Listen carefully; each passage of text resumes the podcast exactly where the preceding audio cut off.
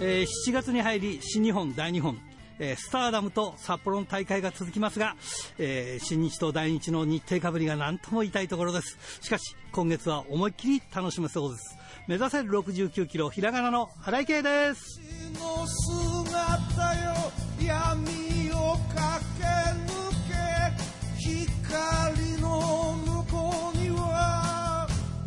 勝利あり。さて、えーラジプロではツイッターを開設して新しいことに挑戦してますが、えーツイッター開設に合わせて早速折り紙ストの大喜利さんからこうプレゼントをいただきましてありがとうございます、えー詳しくはラジプロのツイッターを見てください。ということで今週も元気に張り切ってまいりましょう。まずはこちらからです。汗と涙洗い流し。一つ一つ噛みしめながら戦う敵は己だけ。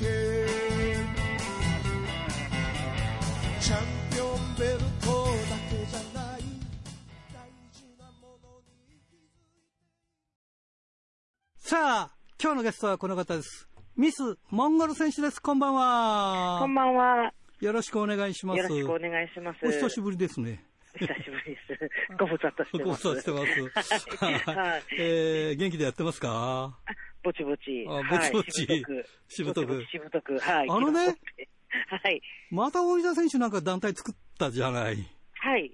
はい。すすごいね、あの人もね。そうですね。バイタリティと、バイタリティっていうか、なんちゅうか、懲りないっていうか、なんちゅうか、すごいわ。世界一コロナに負けてないのがおじさんなんじゃないですかね。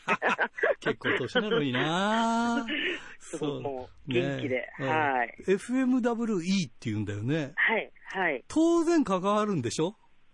そうですね。まあね、はい。うん、そう。だってお弟子さんだもんね。そうですね。うんはい。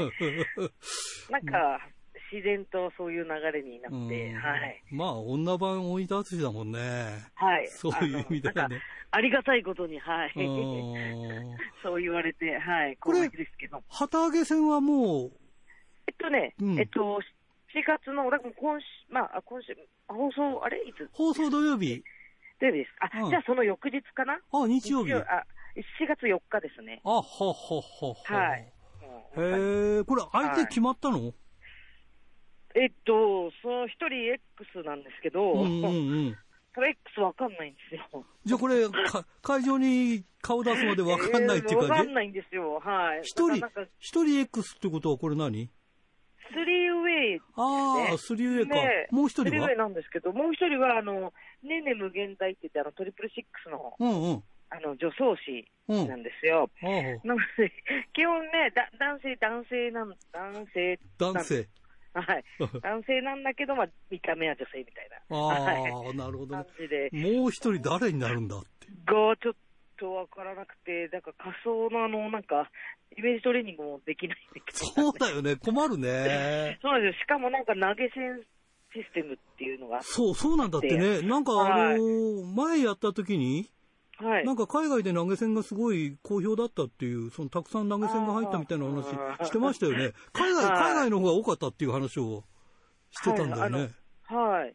でも、まあペーパービューっていうか、その、あの、ライブなんで、うん。あの、結局ね、その、海外の方もうんたくさん多分見てくれると思うんうんで、うん。世界中から投げ銭が 飛んでくんだよね。ね、飛んできたらいいなって思いますけど。うん はい。じゃあやっぱり技とかもいろんなこともやっぱり見せる？なんかもし、うんもしですけど、投げ銭がなければ、うん狂気使えないわけですよ。あ、そうか。投げ銭でか狂気買ってもらうんだっけ？あの、買って、あの、なんか見たい投げ銭、あの、うん狂気に対してお金を払うわけだから、うんもしかしたらもう誰も投げなければ、うん狂気なしのハードコアになるかもしれないっていう。え、それは、からない。それはあいなたの試合もそうなの？あ、私の試合がそうなんです。あ、私の試合がそうなんだ。はい、はい。あはは。大分さんの試合もそうなのかな、じゃあ？あ、そうなんですかね。多分、はいまあ、そうかそうか。ということは、今日、買ってもらえないと、もう相手が狂気使って自分は狂気なしで戦わなきゃいけないといいや、う。多分その、うんあの、アイテムうん、が、うん。これを使った試合を多分見たいってやつなのでああ、誰にどの狂気じゃなくて、ああ、そうかそうか投入されていく形になると思うんで、はい。だからその中で、だ誰も狂狂気、なんかいらないよって言ったらだ、なんか一つも狂気が入らないみたいな、普通の試合みたいになっちゃう。ああ、なんか、はいまあ見たことないっていうか、面白いっていうか。そうですよねはいいでもなんかでもちょっとイメージがまだちょっとしにくいなみたいな、自分の中で、はい、ありまして。でもね、うんもう長年やってるからな、そういう。ああ、そうは言ってもね、やっぱりね、うん油断できないじゃないですか。まあまあ、そうだけどさ、うんでもさ、それ考えて夜も眠れないってなってもさ、はいそれはい。みんな一緒だからね、3人ともはいね。そ うそうなんですよ。ねえ。そうなんですようんだから条件一緒だからね。まあ、有利とか有利じゃないとかそういうのもでも多分ないな、みたいな。ただまあ、X だけはちょっと、あの、あれだよね。だから、X の人がしたら有利ですよね、逆そうにね。そうそうそうそうそう。X は分かってるわけですから、我々うにんそね。うなんだよね。大丈夫かなと思って。はい。それ以外には、まあ、あの、まあ、北海道でも、あの、試合したりとか、はいいろいろしてますが、はいまあ、ほとんどフリーランスのように活動なされてそうるんでかですすね。一応、うんあの、そうですね。今、あの、あと、矢口さんと、はいはいはいはい。矢口一郎さんと、あの、町元気プロレスみたいな、あのちょっと地方、あの、元気にする活。発うん元気にするっていう、あの、やってまして、うんあの、矢口さんが代表なんですけどほうも、ほうほう。でそういったところで、あの、いろんなところで、こう、例えば三浦でしたり、三浦ってのは、あの、千葉の三浦ああ、はいが、はい。ああいう、あと、いろいろ、あの、まあ、地方、うん。あと、浅草とかもいろいろあるんですけああ、ども、はいはいはい。そういったところで、まあ、あの、活性化ってことでやってまして、で、そうですね、コロナになる前なんですけど、2019年かな、あの、うんあの、支笏湖の方で、氷洞祭りの方で、やったよね。北海道、はい、北海道プロレスだっけ？そうです。あの、それもちょっと代表にさせてもらって、一応ちょっとあの、やったんですよね。なんかあれ、リング買ったんだよね？北海道で使そうえるですね、ようにって。北海道で使えるように、なんかやっていこうかなと思って。今、リングは北海道にあるの、一応ありますね。もうじゃ貸したりするんだ。いや、でもね、一応、その、まあちょっとあの、うん。なんかこう、現実味を帯びた話になるんですけど、うん貸す、レンタル、リングレンタルって結構、なんか効率が悪くて、大変なんだあ。の、あの、はい、なんでちょっと、私が現場に行かなきゃ稼いでなかったりとか、ああと、そう別に、そう、それそれ大変だね。あとね、積み込みで人が人数がいるとか、ああ、わかるわかるわかる。バラシリールとか、あとトラックとか、そうだね。手配してとかなっちゃうと、結構ね、そんな割に合わない感じなので、うん。あの自分が参戦したり、うん。あのまあ、効率よく自分が参戦したり、自分が興行するのに、まあ、使っていこうかななんて思ってまして、だから、はい。北斗プロレスなんか見てても思うんだけど、あんだ,、はい。あんだけやるんだったら、1台中古のトラック買って、えートラはいはい。トラックに乗せといけば、うーん、トラそうなんですよ、ね。トラックごと移動できて、下ろす必要ないから、はい。乗せ入れる、下ろす、乗せ入れるで、済むのかなと思うんだけど、なかなかそうもいかないんだろうね。そうですね、やっぱちょっと維持費とかうんうんうん。言っても、あの結構大変だったり、ない時ないじゃないですか、例えばはあ冬の間とか北海道そうだねってちょっと違うのはね、うんあの雪が多い時がなかなか北海道でできなかったりとかするので、うん。そういうのはあって、本当だからもうトラック買うんだったらこうビジネスにしちゃうしかない。ああ、そうかそうかそうか、うん完璧にそねっ。ちそうそうそうそう、専門に。難しいね。そうなんですよ。でもまあ団体をやるっていうのはでもそういうことだよね。いろんなことを考えていかなきゃいけないっていう形だもんね。まあ、だから一応そのね、うんうんまあリングを買った覚悟とか、うんうん。あの、これから自分のために使っていこうとか、うんまあ、でも言ったらまあ自分のなんかご褒美みたいなものなんですよ、リングってね、その集大成というか。なるほど。はいうんうんあうんの今までも何十年もちょっとプロレスやってて、うんそれこそやっぱ北海道に恩返ししたいって気持ちとか、うんあのちょっとプロレス見て元気もらったよっていう風になってほしくて、ちょっと始めたことだったんですけど、うん北海道どころかね、もううんあの、いろんなところが今、ちょっとコロナで元気なくしちゃったんで。そうなんだよね。はい。ややっぱり大変？そういう、あの、実実害というか。そうですね、一時大変でしたよね、だから所属、あの大きな団体とかは、例えば道場マッチとかで、そのうん。所属の選手でこういろいろ試合できると思うんですけど、はい。なかなか一時こう、外から私はそよそ者なんで、うん。わざわざよそから呼んでリスク背負って、うん。こうあのなんかコストかけて試合うん。会場最低みたいのが、まあ、ちょっと少なくなったかなみたいな一時はあったんですけど、うん。うんまあ、今、まあ、ちょっとずつ戻ってきてて、東京の方も全然、あのまあ、ただ席、席の間隔はちょっと開けたりとか、はい。あの例えばね、200人入れてたところはもう150人しか入れてないとか、そういう感じにはなってますけど、はい。まあ、今のところはもう、ちょっと通常運転っていうか、そんな感じになってはいますよね。はい。ね。ただ、ちょっと大変だったんで、私も、あ、もう、ただ、ね、まあ、これもしょうがないから、ちょっと体を休めたらいいなとか、いろいろ、ああ、はいはいはい。痛いところとか、あうんのね、体調悪いところがちょっと休まればいいなって、ちょっと2020年はすごい思ってたんですけど、はい一。時なんか腰悪いとか言ってたよね。腰も悪くて入院したりとかしましたけど、うん。やっぱね、結構もう、ガタガタ、いろいろ。いや、そう、いや は、そう、もう何年やってます？もうね、うん。もう相当です。年割れちゃうからあんまりね、大きい声で言えないですけどね、もう25、何年やってる6ね年とかもう、そうだよはい。ね。で、なんならもう17で北海道飛び出してってるんで、うんあの、もう全然、あの、プロレスラー歴の方が長くなっちゃいましたよね。そうだよね。本当にそうなんですよ。あっという間に。。それじゃあまあ、こういうコロナ明けたりとか、まあ、普通に活動できるようになると、北海道でもまあ、いろいろと活動を広げていきたいと。だからやっぱりあの、ちょっとそういう、ね、うちの町に来てほしいとか、うんそういう、うんまだイベントごとというのがちょっと、あの、まだ皆さん警戒してる時期じゃないですか。です。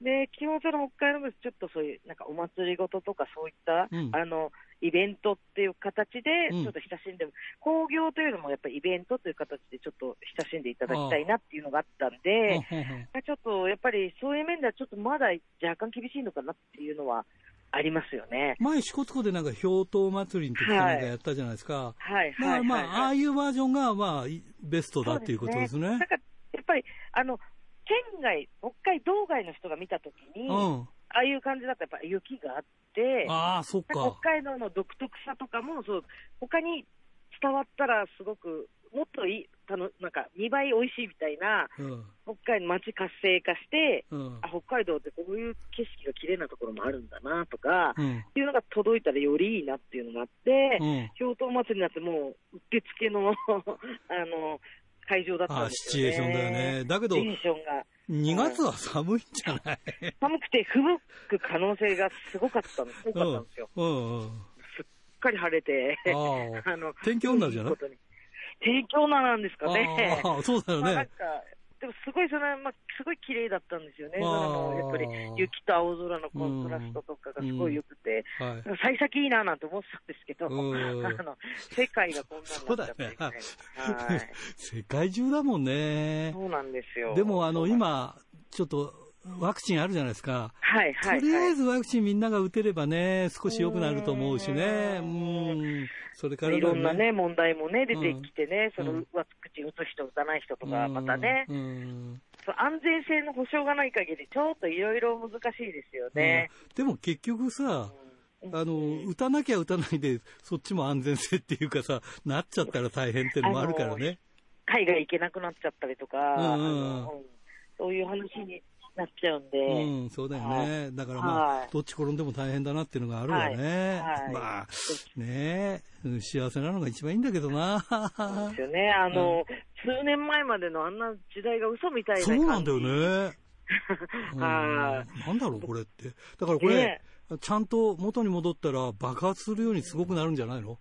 イベント増えたりとかね。ねとうんこの日からっていうのがちょっとうん明確じゃないっていうのがうん。大きいですね。わかわからないっていうのがね。ね徐々に徐々にだから、うん。知らないうちに、そうそう、あの、通常に戻ったらいいなみたいな。うん。そうですね。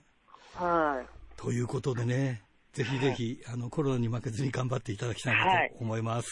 そうやっぱり大仁田イズムを継承するんで、やっぱね、あの、還暦迎えてもね、やってるぐらいね、頑張っても頑張りたいと思いはい、ます。応援するわ。はい。うんありがとうございまはいす。ということで、えーはい次の方を紹介していただきたいんですが、どなた？をえっと、ブルーアーマリングサービスの、はい。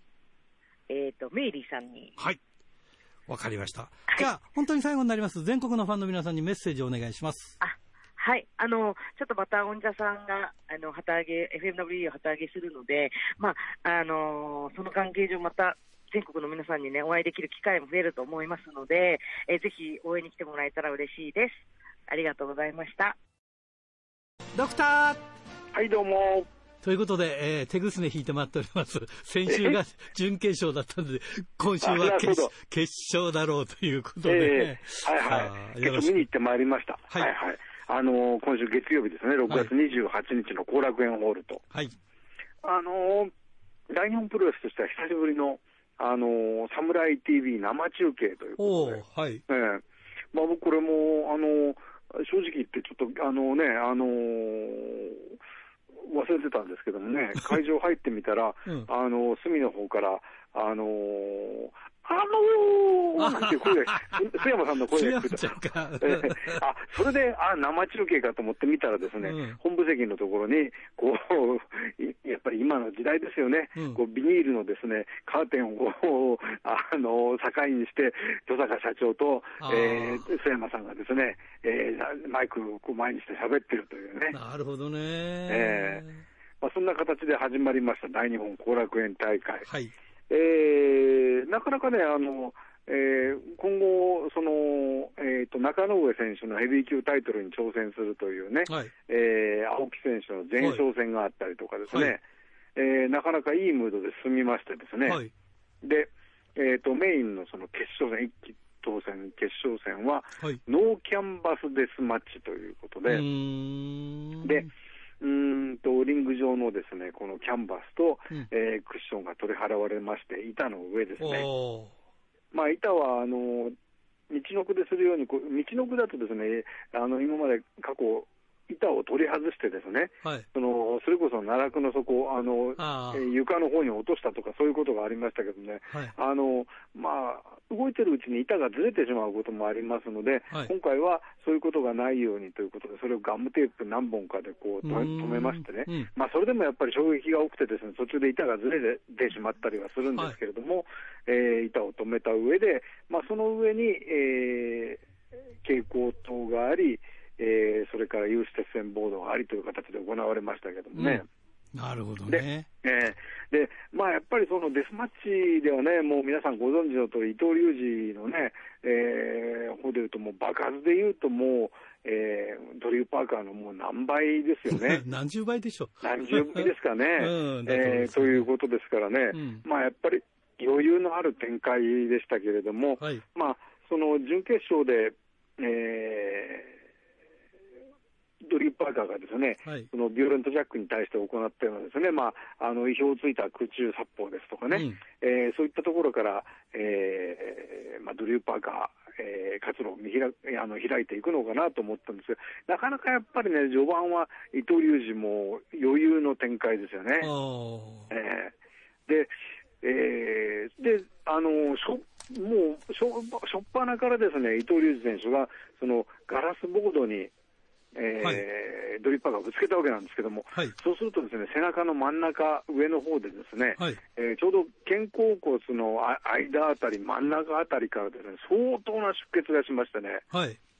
で、えーまああのー後から見ました、えーネット実況のうスレッドを見ると、これ、止めなくて大丈夫かなって書く人がいるぐらいのね、あはい出血だったんですけどもね、はい。まあ、確かにその、えー一時の出血すごかったもんですからね、えーセコンドが背中に、えータオルを当てて、えーテーピングで止めたりだとかね、そういうことをせざるを得ない形でしたけど、まあ、そういう形で圧迫出血みたいなことを行った後は止まってましたしね。はい。あとはこれ、まあ試合終わってからのお話なんですけれども、あのドリュー・パーカー、背中をまあちょっと見てくれと言われて、はい、見たんですけどもね、はい。あの傷自体は本当にその深くはない傷で、傷自体も1センチから1.5センチぐらいでですね、はい。えー大きな傷では、まあ、病院に行くような傷では全くありませんでしたのでね、えーそれはまあ不幸中の幸いということになるかもしれませんけどどね。確かにあのお客さんも我々も見てて、えーおこれはなかなか大変な出血だなと思うような、えー背中からの出血と。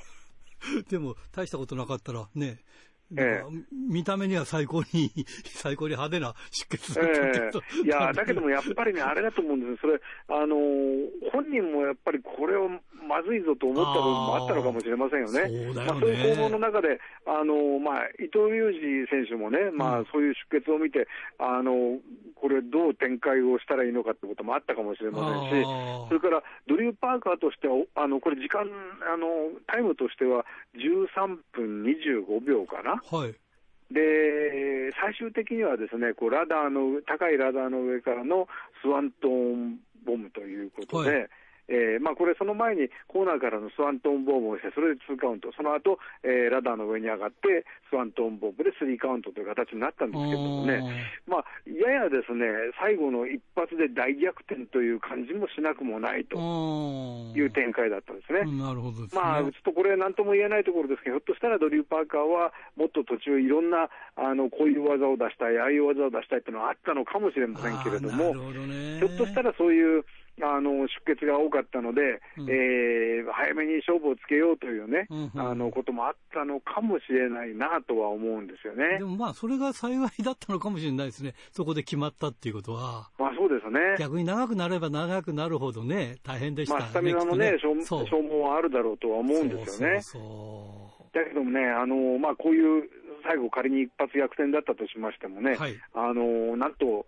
えーデスマッチドラドラゴン、伊藤隆二にあのドリューパーが勝ったわけですからね、ね初めて一期当選に出たドリューパーカーが勝ってしまったというかね、うんわけですからね、これからそうすると、えードリューパーカー、まあ、まだね、あのしばらく、ここから1年更新だったかと思うんですけど、日本にいるということですからね。はい。下手な試合はできないっていうことになるでしょうからね。そうだよね。もう重い十字架背負っちゃったんだもんね。うんまあ、そういう意味ではね、なかなか逆に大変かもしれないなという感じがしますよね。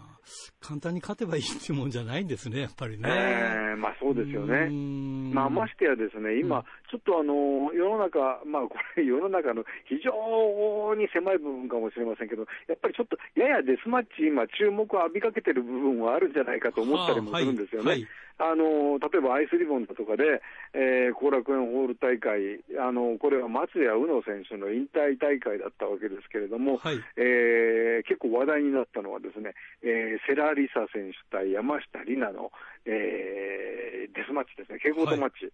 えーでこれあの、会場には行けませんでしたけれども、うんあのサムライ TV で見ましたけれどもね、はいあの男の蛍光灯マッチに近いようなあの血だるまになったりとかですね、はい。セラリサ選手は、その旦那譲りのですね、この扇形の蛍光灯だとかを出したりだとかね、旦那譲りで。ええはい。まあ旦那を皆さんもうちょっと忘れかけてるかもしれませんけど、うんあそうかもしれない旦那は、あのーあれですね、あの、僕今名前がパッと出てこなかったりしますオルカですね。オルそうオルオルですね、オルカウト。オルカはいウトですね。ははいい。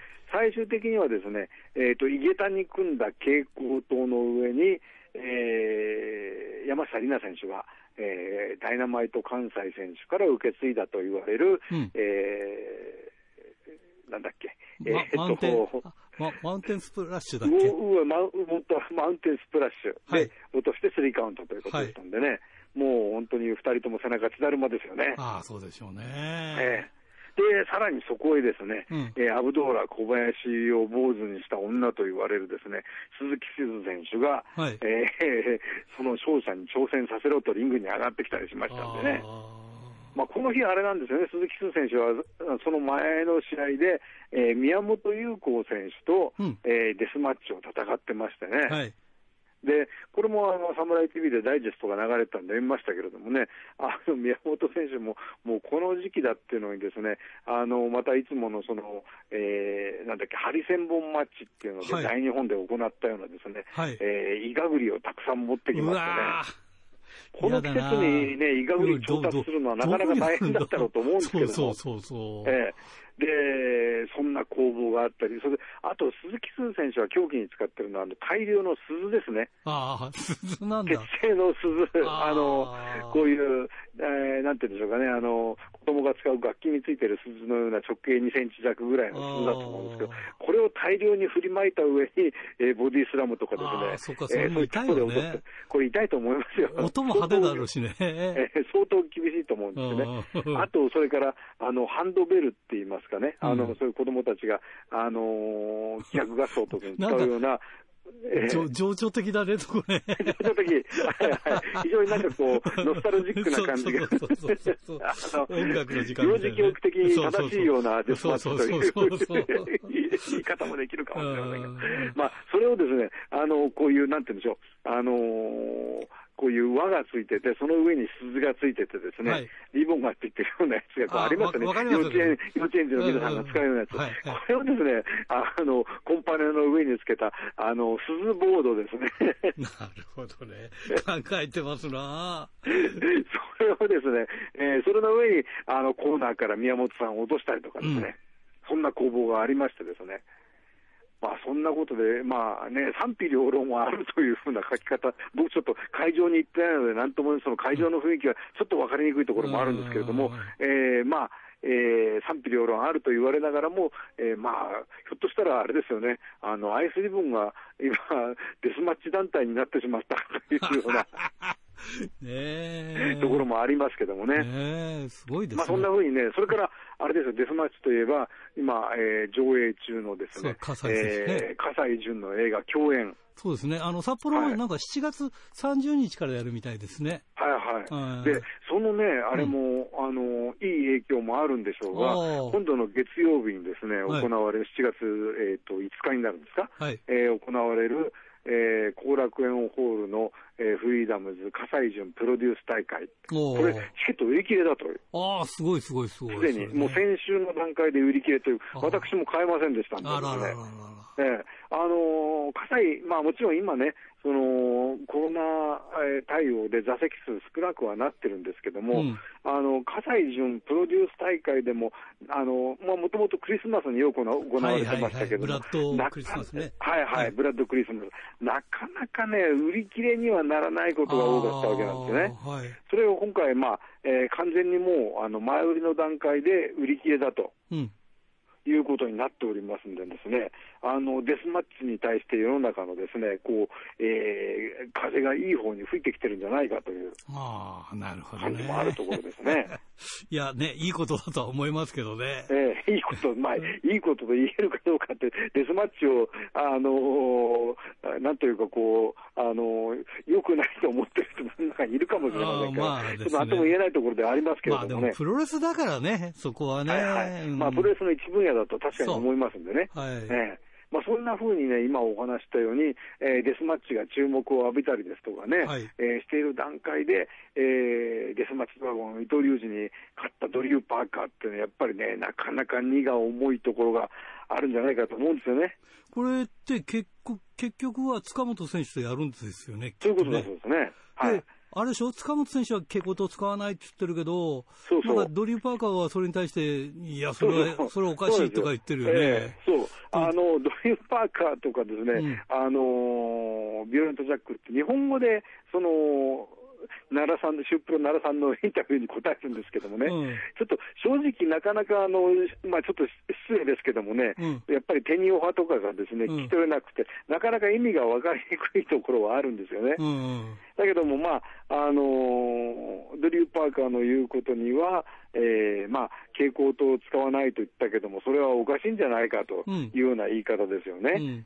うんで、えーまあ、ですから、蛍光灯を使うということなんですよね、これはね、自分のレースマッチで、自分と、えー塚本選手の試合ではね、うん。あの、使うつもりだということなんだろうと思うんですけれども、で、えーまあ、そうするとそれがね、その塚本選手はその蛍光灯を使わなくても俺のデスマッチは見せられるとうん。いうふうに言ってたわけですから、それがどういった試合になるのかって、ちょっと興味深いところありますよね。そうそうそうそうですね。えまあ、あの、なんていうか、そういう、いわば表現方法の違いと言ってもいいだろうと思うんですよね。まあ、さっき言ったように、あの、鈴木鈴選手が、あの、こう、ええいろんな鈴だとか、いろんなものを持ってくるから、まあまあ、いええ。いんじゃないかっていう 話だよね。ええ。鈴持ってきて、こう、鳴らしながら出てきたりなんかする。うんそうそうそう鈴れの宝塚だ花っつってさ。ねねまあ、そういう、それはともかく、まあ、あの、結局、その、ドリュー・パーカーは、うんまあ、塚本のデスマッチというのは、まあ、塚本のデスマッチあるんだけども、俺には俺のデスマッチがあるんだよってことを言いたいんじゃないかと思うんですよねああ、。なるほどね。で、まあ、あのーシュープロモバイルのインタビューの文字を、えー、奈良さんが文字起こしたのを読むと、うんまあ、えー塚本、あれは恥ずかしいだよ。絶対恥ずかしい、僕は大日本、僕たちは大日本、これはデスマッチだよと言ってるんですよね。ね。まあ、え これ、意訳すると、まあ、デス大日本には大日本のデデスマッチがあるんだから、うん。俺はそのルールで戦うよっていうことを言いたいんだと思うんですけどね。そういうねうんええまあ、この辺どういうふうになってくるかということをね、はいちょっとあの非常に注目だだと思いますね。はい、わかりました。今日もね、はいえー熱いえーリポートを ありがとうございます。まあ、あの前回はね、その えー直後にお送りしましたけどもね、あのいい具合に冷めてからお送りするというね、あの日にちが経ってからお送りするという、はいレポートでしたけれども、はい、はいといったわけで、また大日本のレポートをお送りしたいと思います。はい、それではまた来週もよろしくお願いします。ありがとうございました。おはがき、ルチャリブレえーこれ、ラジオネーム、門別市のラジオネーム、鉄道オタクさんからですね、えースターダムのチケット買えるかなとセブンイレブン、かっこチケットピアだから、に行ったんですが、あれれ？スターダムファンクラブに入らないとネットでしか買えないようですと。えーそれってどうなのさという話ではないでしょうか、クエスチョン。えーコロナワクチンでジジババいじめではありませんが、えーブシロードはグッズ販売も含め、ネット弱者対策に力を入れてもらいたいですわ。そしてスターダムは E12 連戦でちまちまではなく、例えば北エルのサブアリーナでもやったらいいのにね、ということで、あら、買えないのかね。残念だね。そうか。今時そういう風になってるのかもしれないね。はい。えー清田区の金崎正史君からですね。新井さん、最近読んだプロレス本で、鈴木秀樹選手の、えーひねくれ者の生き抜き方というのがあります。えープロレス論と人生論の2部でなっていて、私には大変勉強になりました。えー家族のこととか自分のことも書かれていて、えー私が一番びっくりしたのは、鈴木選手が生まれつき右目が見えないということでした。私も薬の副作用で両目が見えづらくなり、え47年目で手術し、晴れた空って本当に青いんだって感動している毎日です。なので私は鈴木選手の活躍を応援してますということで、あらあらあら、目悪かったんだ、金崎君。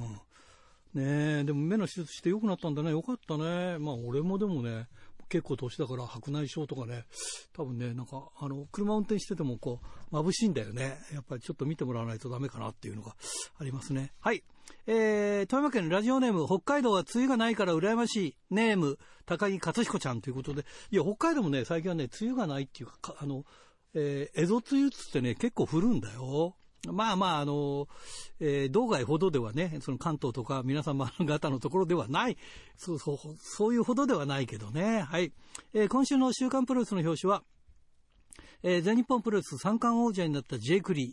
えー正直、ジェイク・リーがチャンピオンカーニバル優勝した時、週刊プロレス表紙にならなかったのは、まあ、大人事情があるから仕方ないとはいえ、なんか気の毒だったなえージェイク・リーが三冠王者になって新しい全日本プロレスの景色が見れるんだろうな。えージェイク・リーがどんな三冠王者として全日本プロレスを引っ張るのか楽しみだなということですね。はい。えー、小樽市ラジオネームタルッコスネークメガネ君からですね、えー6月26日の全日本、えー大田区大会で諏訪間のコロナ感染での欠場で急遽実現したジェイク・リー、宮原、青柳の、えー、巴戦で三冠王者の決定戦は見事ジェイクが制し、初の三冠ベルト体感となりましたね。えーこの間のキングオブゲートを制した、えー KG に続き、北海道出身者のレスラーが活躍しているのは嬉しい限りです。可能性があればぜひラジオで、えーラジプロで、えージェイクにインタビューをしてもらえるといいなと思ってます。そうだね。旭川出身だっけ？じゃあ今度頼んでみますかね。はい。えーラジオネーム白石区、う豊田勲君からですね、このメールを書いている6月30日はえーラスト停戦が行われた日で、あ、そうなんだ。停戦ホールがなくなって6年経つんですね。えー時の流れは本当に早いですね。先日大日本後楽園大会で一期当選決勝が行われ、約4ヶ月にわたるリーグ戦に終止符が打たれましたね。えーギガラダーからスワントーンボムで、えードリュー・パーカーが伊藤選手を破り、一期当選史上初の外国人選手による優勝となりましたが、正直この展開は読めなかったですね。えー序盤でドリューがガラスボードにぶつかった際に背中から黒っぽい血が流れ、出血量がすごく足元がおぼつかなくなって不安でしたが、セコンドについた、えークリス・ブルックスらが背中をテーピングでぐるぐる巻きにしたあたりから立ち直り、えーそれから反撃は見事だったと思います。えー試合終了間際には血が止まり、えー傷口も縫わなくてよかったようですが、優勝おめでとうというよりかは、大惨事にならなくてよかったというのが正直な気持ちでした。えードリューに限らず母国に戻らずこの国のプロレスで活躍してくれる、えーザック・セイバージュニアやクリス・ブルックス、フランシスコ・アキラ、えーバリアン・アッキ他にもいますがこの国にいてくれてありがとうって心から思いますということですね。はい。それから、千歳のラジオネーム、大和武さんからですね、新井さんこんばんは。えー7月24日、神奈川県鶴見青果市場、あ、青果市場か。で、えー開催される大分敦史代表率いる FMWE の旗揚げ戦、インディペンデイの、えー旗次の旗揚げ2戦目の大阪大会で30年前に行われた伝説の時代爆破デスマッチを開催するそうですと。4日の旗揚げ戦では大分力士藤藤田実組とアブドーラ小林宮本優子音量組と対戦します対戦内容は有刺鉄線電流爆破プラスバリケード地雷プラス電流爆破プラス電流爆破テーブルだそうでかなり危険な香りを感じますということであと大分代表は緊急事態宣言にもかかわらず人気 YouTuber が31人も集まったことに怒り心頭であれはダメみんなが我慢しているのに全員の登録者数を合わせれば1000万人を超えるような影響力のある人たちが集まってさ真似する人間が出てきかねないじゃないかと語気を強め参加した YouTuber の来場を呼びかけ電流爆破を受けて謝罪の気持ちを表すのもいいんじゃないかと呼びかけています。ということでね。まあまあいろいろありますがね。あのまあ番組の冒頭でも言ったんですが、あの、折り紙ストの大喜利さんからもらったプレゼントの話、最後の、えープレゼントのコーナーでももう一度言います。ということで、おはがき、ルチャリブレでした。さあ、今日のゲストはこの方です。ジュリア選手です。こんばんは。こんばんは、ジュリアのことが好きで好きでたまらない北海道の食。そして、お久しぶりです。あ、お久しぶりです。えーっとね、前はね、2019年の2月17日ですね。ややもう、いやいやいや、二年。2う年。ん、2年半。はいいやー、ずいぶん変わったね。髪の毛も短くなっちゃったし。ちょっと、髪の毛返してください。いやいやいやいや、でもね、あれ、いろいろあり、いろいろありましたよね。あの、賛否両論っていうか、すごかったなああ、そうですね。まあ、いろいろありましたね。うちの番組にもね、いっぱいね、それはいいのか悪いのとかね、はいな何言ってんだボケみたいなのいっぱいありましたよ。こう、お互いに、こう、はいいいじゃないかというのが、なんで今頃とかっていろんなものをね。でもなんかね、やっぱり話題になるっていうのは勝ちですね。あありがとうございます。やっぱり話題に、話題にならないとどうにもならんもんね。な、何やってもね。まあ、そうですね。うん。まあ、とやっていいことと悪いことありますね。うん。ま あじゃあまあその3月3日の話からね。まあ、3月6日うん。あの、まあ、サダム入って、まあ、いろいろこうあって、まあ、まあ、今年前半最大のこう、まあ、見せ場だったんだけど、3月3日、まあ、タイトルマッチで、えー白いベルトなのにメインだったという、まあ、ここもすごい、そこまでこう、えー引っ張っていったっていうのがすごいんだけど、これまあ、なんで髪かけちゃったの？この、このいきさつからまずちょっと聞きたいんだけど。ああ、そっから聞いちゃいます、うん、一応ね、知らない人もいるからね。はい。まあ、うんその、えー白いベルト、ワンダー・オブ・スターダムうん。っていう、まあ、ベルトは私がもともと持ってたんですけど、はい。今持ってるのがはい。中野タムっていう、はい。はい、選手なんですね。はい。まあ、その人とは結構ライバル関係で、ではいもずっと私が、まあ、勝ち続けてたんですよ。はい。はい。それでも何回も挑戦させろ、挑戦させろって、うん。ね、うんそんな簡単に挑戦できるんだったら、ベルトって何なのって、そうだよね。はい、うんもうお思ったので、はい。はい。だったら、お前、元、元、ね、アイドルで、宇宙一可愛いとか言ってたら、お前の、ね、女の命、髪の毛、うん。そんぐらいかけれるんだ、それぐらいかけれる覚悟があるんだったらやってもいいよっていう、まあ、それが始まりですね。なるほどね。私は負ける気がなかったから、うんうん。はい。まあ、結果としてはね。うん。でもなんか、結果として負けちゃったけど、話題になる方を取ったっていうか、だから、だから負けたけど実を取ったっていうの？はい。うんまあ、まあ、実は、うんまあ、話題を取ったというよりかは、うん。一本気うんで、必死でやった結果、ああ話題になったって感じですかねそう、そうだよね。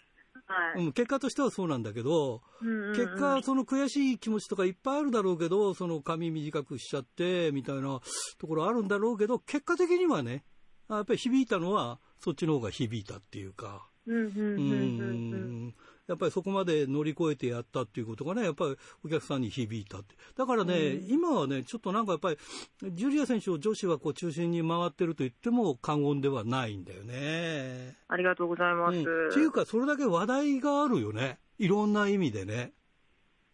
そうですか、うん。あります、うん、まあ今、そのユニットなんかもそうなんだけど、はいはいひはい。非常になんかこう、やっぱりそのジュリア選手が、まあいろんなこと言ってるよね。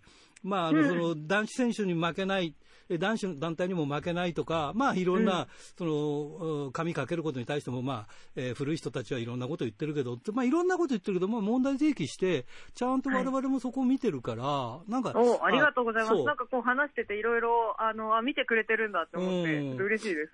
だから、なんか、あどうなっていくんだろう、これからとかね。うん。あの、まあ、いい意味でどういうふうに変えていくんだろうっていうか、あのね、それで、なんていうのかな、やっぱり、どこか、その、あなたが言ってるように、どこか女子と男子って区別して、男子、男子より女子は下だみたいなことは、やっぱり今まであったと思うんだけど、うんうんうん。うん、でもなんか言ってるよね、いやそうじゃないよって、やっぱり別々だし、えーだ女子が上行ってもいいじゃないかみたいなことを感じさせるかなっていうのはあるよ。やっまあ、ぱりその、その男子と女子って、もう、うんそもそも体の作りも違ければ、はい。まあ、脳、もう脳の作りも違うと思ってるんですよ。頭、考えることも、うんうんもう絶対全然違うし、うん。で、じゃあそれお客さんが見てどっちが好きかっていうのも、うんそれは自由だと思うんだけど、はい。まあ中には、まあ女子見たこともないとか、あといろんななんだろう、女子ってこうでしょみたいな、アイドルの集まりでしょみたいな感じで、はい。あの、思ってるうん。イメージだけで捉えてる人も中にはいると思うんですね。はい。はい。なんかそういう人には、一回女子見てほしいなって思いますね。やっぱり男あなるほど子と違う面白さっていうのは絶対あるので、うん。はい。男子みたいな身体能力とかは、まあ、うん女子にはないですけれどうも、ん。でもやっぱその代わりに女子は、やっぱり気持ちっていう部分かな。感情めちゃくちゃ出るので、うんそういうところを見ると、男子に負けないものは絶対にあるので、うん。はい。見てほしいなって思いますなるね。ほどね。はいさあ、あのー実は、こう、なんか、すごいポジションにいるけど、デはいデビューしてからそんなに経ってないんだよね、まだね。そうです。私デビューしたの2017年の10月だから、なので、まあ、3年半とかね。そうだよね。はい。だけども今、その、DDM、そのユニットをはい。率いて、なおかつ若い人たちも盛り上げてっていう感じでしょ？だからもう、もうなんかすごい、すごい、すごいところに君臨してるなって感じがするんだけどね。いやいや、そんな、あありがとうう。ございます。いや、だってその、同門でね、うん同門でその、ゴッテスの、こう、チャンピオンシップっていうか、あの、タイトルマッチやったりとかもできちゃってるわけでしょ、今？そうですね。すごいまあ、そそうですね。すごい話だよね。はい、撮りました。うん。いや、だから、その、自分のユニットの中でも回せることができるっていうのがね、うーん。これってなんでそのユニットを組まなきゃっていう感じになったんですか？やっぱりスターダムってユニットがうんあって成り立ってるうん。団体っていう部分、なるほどあの、っていうね。部分があるので、うん。はい。まあ、自分最初スターダム来た時、本当一匹狼の状態で、そうだよね。まあ、仲間いなかったんですけど、うん。まあでも、あれだけ、なんだろう、こう、異物として、えー最初存在してた以上、うん自分がどこかのユニットに入るっていうイメージがどうしても湧かなあくて、あ、なるほどね、はいうん。それなら作っちゃえっていう感じ。そうですね、やっぱスターダムは、ちょっとユニット入ってないと、うんどうしてもやっていけないんですよ。なるほどね。まあ、あのータッグでもね、ユニットやってた方がすぐ組みやすいだろうし、うん、ね、いろんなものがあるから、それはそうなんだね。そうですこのね。DDF っていうのはどういう特色というか、どういう理念のもとにっていうか、まあ、難しい言い方なんですけども、はい、あのやってらっしゃるんですか？そうですね、D、ドンナ・デルモンドは、はい。あの、全員、あの、よその団体から来た選手なんですね、うん5人揃って。あはい。で、キャリアももうもちろんバラバラだし、あ、はい。はい。えーまあ、私のえー下にはマイカと、はいえー姫香かな、キャリア的に言うと。でも、ナッツポイと、はい。えーシュリーはい。は、まあ、キャリアはもう全然先輩なんですよ。はい。だけど、先輩後輩っていうのをなくそうっていう、はいまずそこですね。で、リーダーとかも、もうそういうの作らないしようって言って、全員が対等に、うんうん。うん、あのー上も下もうん関係ねえっていう、うんやっぱそういう状態で戦えるのがうん一番気も使わないし、はい。はい、一いいんじゃないかっていう。なのでは、はい、同門でもバチバチやるし、うんうんうんみんなでもなんか実力者ですよね。そうですね。うん。すごいよね。はい。うーんさあ、えーいよいよですね、えー7月21日、22日、えーこれ、水木と、えーはい。連日なんですが、札幌大会 E1 スタジアムでありまして、えーはい。水曜日がこれ平日ですね、18時30分から、えー木木曜日はこれ祝日なので13時からということで、なんかオリンピックの感じで、えー祝日が変わるらしいんで、ちょっとよくわからないんですが、まあこれ22日が祝日ということで、えーさあ、この 2,、はいはい。二連戦ということになりますが、まあその前にまあいろいろ今は、あのータッグのチャンピオンでもあるんですが、この間なんか青森かなんかで負けちゃった、あの、えータイトルマッチではないけど、なんか、ね、えー負けちゃって、その相手となんか、今度は7月頭くらいにやるんですよね。そうですね。えっ、と、岩谷真由、スターダムのはい。アイコン、はい。岩谷真由と、えー、小熊っていう、はい。もともと、はい、スターダムの所属してた選手が6年ぶりに復帰して、そうなんですよね。そうなんですよ。なんか復帰,、まあ、復帰したてで勝っちゃって、みたいな、なんか、うんジュリアに勝っちゃって。買っちゃってみたいな。どう、どうなんですか、小熊選手の実力的なものっていうのは。やっぱりそのブランうんク感じさせないものはあり、あるんじゃないですか。ももともとね、うんその6年前は、あー天才かつトンパチ、ものすごいプロレスラ うんーとして、うんえー存在してたんで、うんまあ、6年間社会人経験して、うん。まあちょっと、えーなんでしょうね、性格も、まあ見た目もちょっと丸くなって復帰されたんですけど、うん。まあ、なかなかあー復帰して、うん。まあ、そんなに経ってないけど、もう結構試合感っていうのはすごい取り戻しているようにも感じたし、はい。はい、ちょっと正直、うん。舐めてました。ちょっとなんか真面目な子来ちゃったなと思って、うんうん。ちょっと人絡みづらいなって正直思ってたんですけど、はい。あのやっぱり人は見かけで判断してはならないですね。ああなるほどうねん面白い人が入ってきましたよ。なるほどね。じゃあ今度、はい。そのまあ、えータッグ選手権はうん。ちょっと楽しみかなっていう、今度はちゃんとやるぞっていう感じでまあ、タイトルマッチとなればね、うん私そうだよね。のチリも気合の入り方がまた格段と上がりますので、ねはい。まあそのままねえータッグ持ったまま札幌来てくれればね嬉しい限りなんですけどね。そうですね。ちょっ。と札幌ね、えー大会はちょっと、まあ、あのーまだカードが出てないんですが、札幌で試合するのは、いつ以来になるんですか？札幌で試合はありますか？札幌では多分1回あるんじゃないかな。ああ、なるほどね。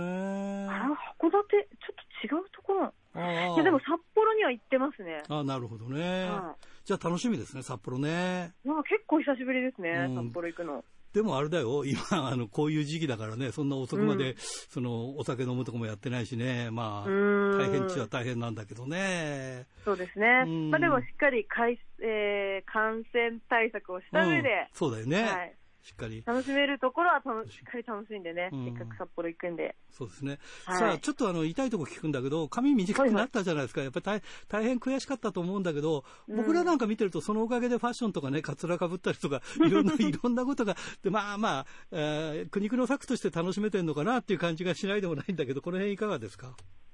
そうですね。なんかやっぱり最初うはん、髪の毛なくなって、なんだろう、こう、リング立つ時とか、うん。なんか裸見られてる感じで。ああ、やっぱりそんだけ違うもんですかね。すごいなんかうん、恥ずかしかったんですよ。ああ、はいはいはい。なんでずっと帽子かぶってたんですけど、はい。まあ、プライベートでもやっぱりこう、性別間違えられるっていうのははい非常に多くて、はい。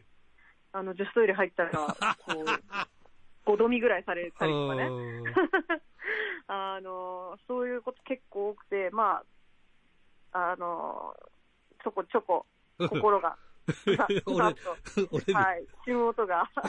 あ、でもね、ファンの方たちのうんうんうん。反応は、短い髪がすごくいいって言ってますね。そう、そう言ってくれる人も結構いて、やっぱり女性のファンの人とかですかね。うん、似合うって言うんだよね、やっぱり短い。はいそれはボーイッシュで、こう、かっこいいって言うんだよね。はい。なんで、まあ、そのファッションだったりとか、うんまあコスチュームも、うん。あー7月4日また横浜で新しくちょっとうんいるんですけど、ははい。まあなんかその、今このヘアスタイルだからこそできるい。うん。ファッションっていうのもたくさんあるし、まあああさっき言ったそのカツラでいろんな、えーヘアスタイルチャレンジしたりっていうのも、まあいろいろできるんで、本当にすごい楽しんでますね。お客さんもなんかそれがどんな格好してくるのかなっていうのは結構楽しみであったりしますからね。うんうんうん。うんこれはね、いいかなと思う。じゃあ、まだまだ将来的にはまだ伸ばさないぞっていう感じ？髪の毛は。ね、実はこれ伸ばし続けてて、あ、伸ばし続けてるんだ。はい。切る予定もないです。ああ、なるほどね。じゃあ今、はいあの、途中の変化を楽しんでもらうという感じですね。はいああ、いいかもしれないね。もうなんか、こう、使用前、使用後みたいにどんどんどんどん 変わ変わっていくっていう感じね。はいはい。さあ、まあ、あの、ちょっとし試合っていうか、あの、まあ、中身が決まってないんで、どんな戦いになるかわかりませんけども、まあ、アバウトで結構ですが、札幌ではどのような戦いを見せていただけますでしょうか？そうですね、えー今スタ、えードンナベルモンドは、はい。えー5人のうち、うんナッポイとはいヒメカがはい。怪我で欠場中、あなんですねあ、はい。はい。で札幌大会までに、復帰できれば、それが一番いいんですけど、はい。まあちょっとまだわからないので、もしかしたら、あー私と、えー、マイカとシュリ、この3人はいになってしまうかもしれないですが、はい。まあでも、ドンナデルモンドはいつ、どこに行こうと、誰が相手でも、ドンナデルモンド、やっぱり最高のね、熱い戦いを、えー見せて、札幌のお客さんに、えーパワーをね、しっかり届けに行きたい、そういう思いで常にやってますので、はい。えーみんなと一緒に盛り上がっていけたらなと思ってます。はい。えーそれでは最後になります、全国のファンの皆さんに、えー最後に締めの言葉でお願いします。はい、えージュリアのことが好きで好きでたまらない全国のファンの諸君、そして札幌の諸君、えーこんな、えーね、コロナとか、えーそういう時代でいろいろ大変なことありますけれども、ぜひ、えープロレスを見て、えープロレスからパワーもらって、えーまた明日の力につなげていただきたいなと思っております。ぜひ、女子プロレススターダム、えー一度でいいので、えー見に来ていただければなと思ってます。それじゃあ今日はありがとうございました。アリベデルまたな